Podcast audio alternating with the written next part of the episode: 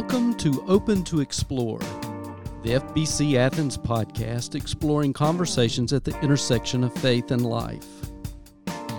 When you hear the words Bible study, what comes to mind? Do you anticipate the next description to be the word fun? If not, why not? We invite you to open your mind and consider a new approach to reading Scripture together with others the approach was developed by Anna Carter Florence, the Peter Marshall Professor of Preaching at Columbia Theological Seminary in Decatur, Georgia. Her book, Rehearsing Scripture, is subtitled Discovering God's Word in Community. Frank Granger and Emily Harbin, ministers at FBC Athens, Georgia, asked Dr. Carter Florence what inspired this method of reading and studying Scripture. Together with Dr. Carter Florence, they discuss this playful yet respectful approach to Bible study. We invite you to fall in love with Scripture.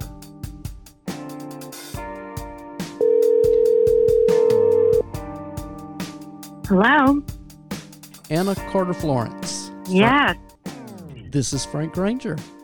Hi, Frank. Thanks for joining us today uh, to talk about your book, Rehearsing Scripture. Um, I'm glad to be here. Before we get into that, though, we know that you are an author, obviously, and we know that you are a professor at Columbia Seminary, but I know that there's a lot more to the story. Uh, tell us a little bit about your background. Sure. And thank you for the question. I am not from the Deep South. I have a lot of family that has roots here, but I grew up in New England, ended up there because of my father's work. He was a professor at Yale Medical School, and my mother was a poet. And so I grew up in New England, in, in Connecticut, and went to Yale University for college. Seminary was not at all the thing that was on my radar, although I've got Presbyterian ministers in every generation of my family. But after college, I was in a singing group, an a cappella singing group, and we went on a trip to Asia to sing for lots of different venues. And I had a, a moment during that trip when I felt now I have language for it. Then I didn't have any language for it. A call to go to seminary. Came home and shared it with my parents. I think my mother cried. was um, that, was that, that sounds familiar? yeah, not in a good way. Not no, in a good way. I mean, okay. they, yeah, they became very supportive. I think they were worried because I grew up in a place where an evangelical expression of of church or an identity in that way is not something that was part of my upbringing and in my little town. So I embarked on this adventure of going to seminary. I did take one year to work in a nonprofit. I worked for UNICEF to see if that might be what God was calling, and it wasn't. So I went to seminary. And uh, my first year, I remember thinking, all right, I'm here, um, but I'm never going to be ordained. And in the second year, I thought, well, maybe I'll be ordained, but I'm never going to work in a church. and the third year, I thought, well, I guess I'm to do that. so it was an evolving thing. It was really an evolving thing. I also happened to meet my husband. Um, having gone to seminary, made a vow to never date anybody who um, was a seminarian, and you know those things just sort of. God has a big sense of humor. Um, you, it sounded like I, you had quite a number of things that you said were not going to happen when you went, and and yeah. it just didn't turn out quite that way. It really didn't.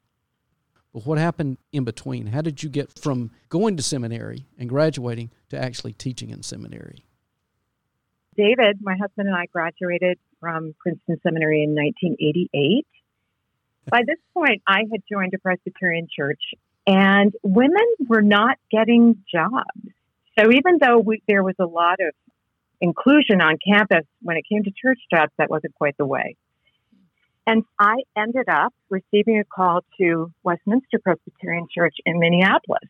It was a wonderful, wonderful place to learn. I was the associate minister for youth and young adults. There were six pastors on staff, including a colleague, another associate pastor who was a woman in her 60s. Oh, wow. And I can tell you, in the 1980s, that never happened. Her name was Elizabeth Heller. She had graduated from McCormick Seminary in 1950. So I had this rich set of role models and all kinds of things to help me learn. It was a wonderful five years and we loved it. But I began to realize that my real interest, probably I would say calling, was teaching. In 1993, we came east. I had one person I wanted to study with, and that was Tom Long. And so That um, make- that's that where makes we ended. sense. Yeah, and that that was that was the person I wanted to work with. So we went back and we were there in New Jersey for five years. As I was finishing up the program or getting toward the close, there happened to be a job open in the South in, in the Atlanta area, Columbia Seminary. And it was another kind of a something I said I would never do. When David and I were thinking about where we might go, he's from Virginia and he said, You know, we should think about Atlanta. That is a really great metropolitan area. And I said, Read my lips. I will never live in the South.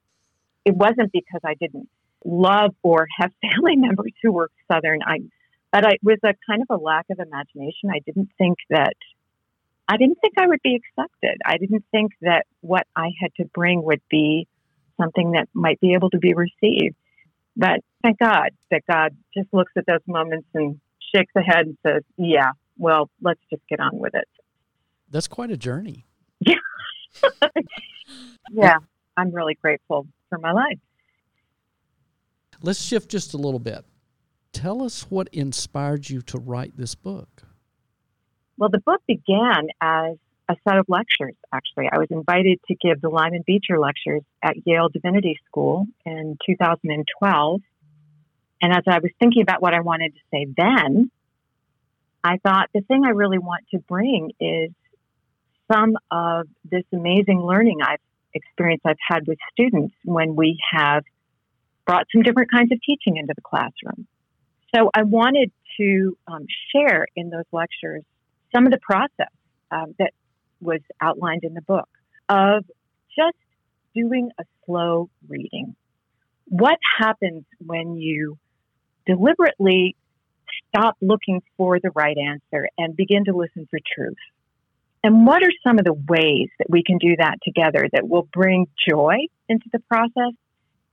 I find that when pastors come back for continuing education events, I sometimes feel like I'm doing marital counseling with them in the text and scripture because everybody's just exhausted and they're so tired. And I understand it because weariness is a really hard thing. So to bring joy and freshness back into the process to help people remember why they found love of scripture in the first place, and then to try to give them methods that will work, that they can take with them, that they can do every week, and then not just on their own. I think a preaching life is most sustained when pastors find ways to read scripture with the congregation. So I had a number of things I wanted to do in those lectures that became the book. I wanted to lift up what I thought were some fresh reading approaches. I wanted to share some of what had been happening in my classrooms because of those approaches. And I wanted to suggest that rehearsing scripture, looking for the script, our script in the scripture, is really what we're doing when we read a text. We're coming to this scriptural text imagining that there might be a lot of possibilities, but only if we are brave enough to kind of try them. You know, not just think about them, but try them, do them out loud, move our bodies, you know, do the kinds of theater things we did um, when I was back in college, blocking the text or improving it or, or just taking a risk to see what truth might pop up or what fragments or flashes of truth might pop up that we can follow. Those seem to me like things that needed to happen. When I travel around and teach, the biggest hunger I feel in people, whether they're church folk or preachers and pastors themselves, or even people who aren't in the church but are interested in scripture, the biggest hunger I feel is to read the Word of God and feel addressed. To feel like there's a place for you, to feel like you have something to bring to the process and you're not stupid for asking a question or you're not right or wrong You are with the people of God searching to be faithful, to live in the world, to live out the scripture in the world, and to find ways to do that so that the reign of God will break in. Anna, you said something about being able to fall in love with scripture. That really resonates with me. I actually preached my first sermon in a congregation before I had taken a preaching course, but it was in that sermon preparation that I really did learn to fall in love with scripture and just play with it and ask deep questions and your book asks us the same thing. It helps us to play with scripture and not be afraid of it, just to pick it up and have fun with it. But I think your book, for preachers, but also for lay people, gives us an opportunity to dive in and rehearse it. Well, here's my particular bias. Everybody comes with certain perspectives and blindnesses. And maybe one of my blindnesses is that I grew up thinking, eh, taking for granted that there were a lot of ways to interpret things. I think for many people, we have been shaped sometimes in communities that have believed there might only be one way to read a, a text. There might be only one way to interpret scripture. It's partly the American public school system. We, you know, our kids are often given multiple choice tests where they get to choose the right answer. So we're used to coming up with the right answer. We're not as good, I think, at imagining that there could be complexity and a lot of ways to hear um, and interpret. So I've sensed in students a kind of anxiety to come up with the right way to read a certain passage of scripture. You mentioned this a little bit earlier that we are really oriented to find the right answer. Mm and to please people with the right answer. How do you free us from that typical perspective and approach to step over and just play with the text? Well, I use the image of Where the Wild Things Are, that children's book by Maurice Sendak in in the book. And the reason I do is that the thing the image I love in that book is that Max the child sails away to this island where the wild things are. And then he leaves, right? So it's a temporary little holding space. One thing I like about rehearsal, and always did, actually liked rehearsing a play more than performing it, is it's this kind of um, holding space to try lots of things. So the first thing I realized is that people just need to know that they're in a, they're they're just going to a little island where the wild things are for a little while, right? They don't have to live there permanently. We're just going to go and try some things for an hour. So having a limit, having a structure to that was important. Encouraging people, actually asserting to them, you know, saying, "Look, you need a you need to have at least a little space and time where anything is possible." And later, we're going to move toward articulating a meaning and trying to say what we think we heard in the text. But there needs to be at least this time of complete openness. So that was first. And then the second is because I'm a very practical person, I'm a practical theologian, I needed to have a process that wouldn't overwhelm people. And hopefully one that would allow everybody a seat at the table, whether they had been reading the Bible for years, whether they'd never opened it, whether they were 10 years old, whether they were 80, whether they had a PhD in theology, whether they had never gotten a GED, you know, finished high school. I wanted a place where everyone could be valued and could offer something. And you have to frame that then, right? You can't ask, what does this mean? You have to break down the pieces so that people can speak about what they know. And that's how the reading the verbs began to happen. I needed to find a method that would focus people quickly and be big enough and inclusive enough to give everybody a chance to say something. That was one half of it. The other half of it was just that my students were driving me crazy and they were talking about everything. They just wanted to say everything about the text in their sermons. I'd end up hearing sermons that sounded more like they'd written them as a paper. Um, so I had to find a way to rein them in and have them focus deeply so they didn't go off on tangents about the Jebusites and etc. so this became a way to give everybody a starting point. I also realized, and I talk about this in the book, that where we really get off track in scripture is we get so intimidated by all those nouns. There are so many things in scripture we don't understand. The world is ancient, it's far away, it's a universe, a galaxy far away. It requires a lot of translation, right? Because we yes. don't know what all these things are. And that's where people tend to get intimidated. And I realized that when we enter scripture nouns first, there's just never a way that it's going to meet our world. We're going to have room to say, this is not relevant to me. Well, I think scripture is incredibly relevant. So I've invited people to start from the other end, start with the verbs, because verbs are just human. Um, you may not have shekels and cubits and concubines and Jebusites in your neighborhood, but you know what a verb is. And the verbs you yeah. have are the same verbs that the characters in scripture have. So let's start focusing on those. And as we read with precision, yet with some freedom, things will evolve. And so that's that's what happened. When I first started doing this, what I found was incredibly powerful things were happening. If you gave people a chance to go deep into the text and offer up possibilities where it may have intersected in their own lives, everybody had something to say. Plus, it was hugely fun. Um, I think Bible study is not fun. Something's wrong. If we go to a Bible study and all we have is someone who talks at us, that's not a that's not a Bible study. That's that's a lecture. Yes. So I wanted it to be participatory. I wanted. I also wanted people to have the tools to say where the Spirit was moving in them, where in their life, where God was speaking to them in their life. Now, you all Baptists are much better at this than my tribe. Presbyterians um, would be very happy to sit quietly and never say a word. And this is why I think it's important to say this word to the world right now. I wanted people to have a sense of joy and pride and ownership about being addressed. I think Scripture addresses us. Hmm. Um, but if we don't have um, language for that or permission for that or ways to talk about that, we won't test drive them out in the world we're going to let the preachers do all the talking.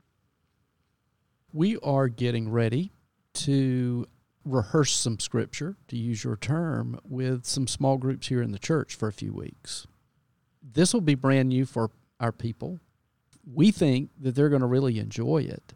Take a few minutes here and just lay out how it works for people well, who've never done this before. How, how do you read the verbs? How does that work? Well, first of all, can I just say how thrilled I am that you all are doing this?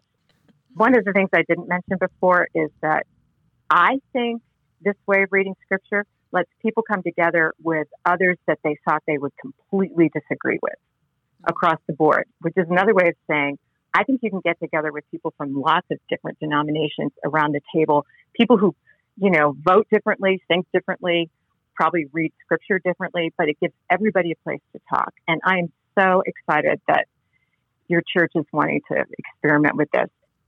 What I hope will happen, and what I tried to do in the book, I tried to give sort of step by step instructions, is I hope these small groups will get together around a table or on Zoom or however we do that these days.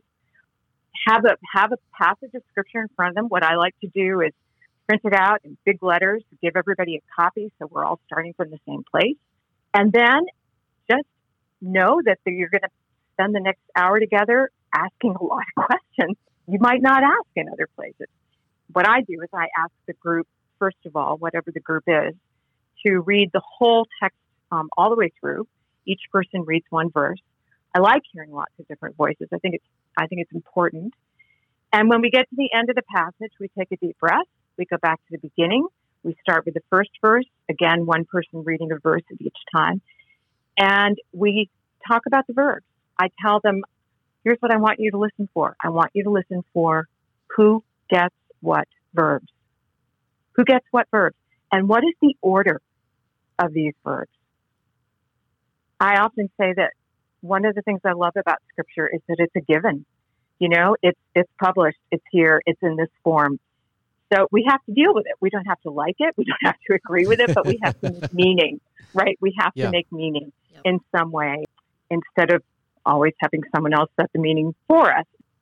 That can be a wonderful discipline to have to deal with what's there and listen. So we'll go through and we'll lift up a verse. I have a lot of questions I often ask. Who got that verb? What do you think that means? What is that? What do you think of when you hear that? Like, and when you did this with us on a Zoom call, yeah, yeah, uh, yeah, you would make note as well of whether a verb was present tense or past tense or future yeah. tense, and yeah, and and really pull out some of those implications by talking about the tense of the verb.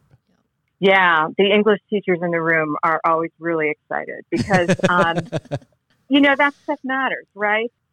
In the book, I talk about, I do a slow reading, a kind of a demo of the third chapter of Genesis when Adam and Eve are in the garden and the snake offers them her, the fruit. And I walk through two verses.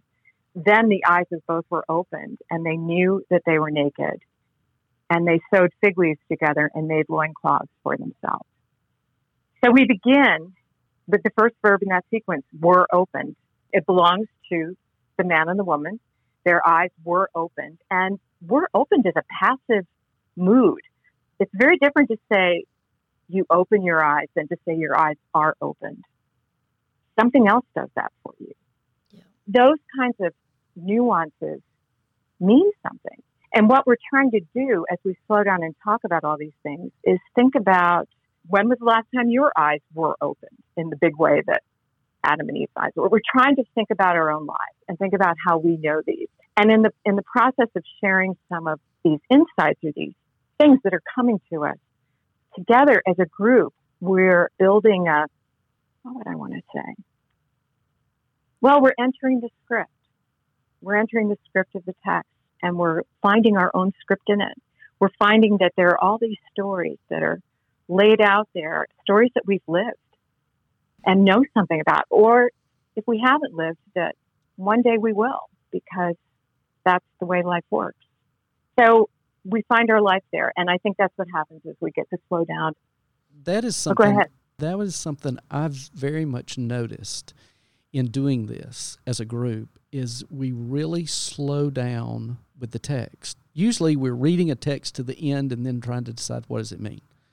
And this experience slowed us down and slowed me down to really look at specific things as they came along. Is falling in love with scripture. Yeah. Yeah. Just yeah. really enjoying it. It's fun, right? And, yeah. it, and is, it can and be hilarious. It can be heartbreaking. I think one of the things I just realize anew every time is how important it is to have a lot of people in the room, other voices, because people are going to hear different things yeah. than than we do. You mentioned a little bit earlier that a part of this playful mood and playful time rehearsing the text and exploring the text that there's a second step to lead toward really making some meaning and finding some meaning. Mm in reading that chapter in your book that talks about the six questions. Mm-hmm. That's really like a second step in this process. Tell us about what those six questions are and what the purpose of those questions is. I developed those because of the peculiar vocation that I have. You know, I teach preaching. So my students, in the end, by definition, are looking for something to say, right? They're reading the text in order to speak. I also believe that the text addresses every single one of us to give us something to say. So it isn't just preachers who need to be brought to speech about all of these things. Right. But my students really were helpful in teaching me because they would, they were really good at school and they were really good at, at kind of faking it and putting together something that looked good. So, for example, I was taught when I did preaching in Tom Long's textbook, The Witness of Preaching, I was taught to look for the, what you might think of as the main idea or the main claim that the text has on you, mm-hmm. the focus, right? What's the focus? What is the main thing you're trying to say here, and what is you, what is it that you hope it will do? And my students could come up with really good answers to those questions. And I would say, great, that really works. It comes right from the text. I can hear it. Do you believe it? And they would say, well, not really. And I thought, okay, this is like problem. A, a churchy answer yeah, they would get, they would um, they would say something that was doctrinally true, Yeah. but that they hadn't necessarily um, that that hadn't necessarily been given them that day, Yeah. or that even they necessarily believed.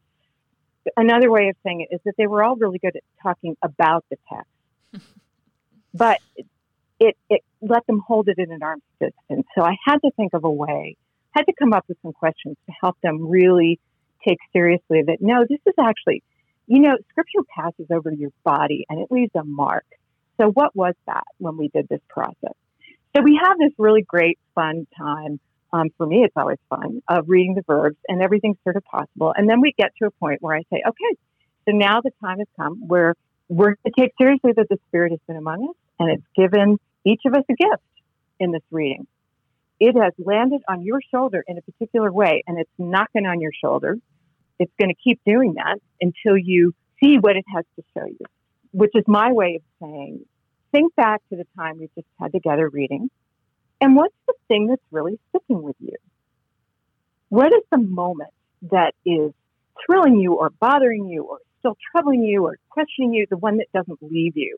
And I really think that that moment is the Spirit's way of getting our attention. And our job is to pay attention.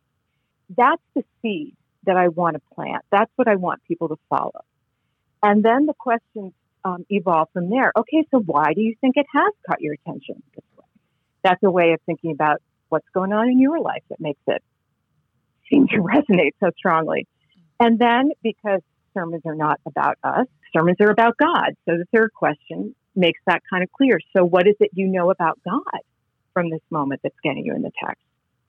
Asking us to say something about who who God is. God's the star of the show in scripture. People they may not be talking about God, but God is the one who's moving in all the details.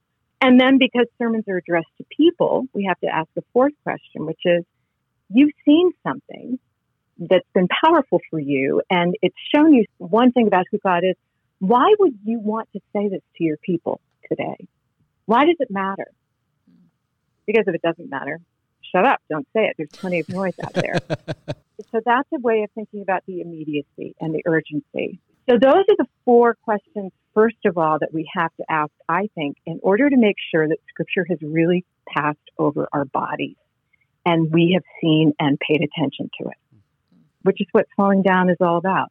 And then the fifth and sixth questions are just the ones that we could have started with, but now are going to be different. So, what's the focus of what you want to say? What's the main idea? And what do you think it'll do? You can jump to those, but if you do, it's a whole lot easier to fake it. Yeah.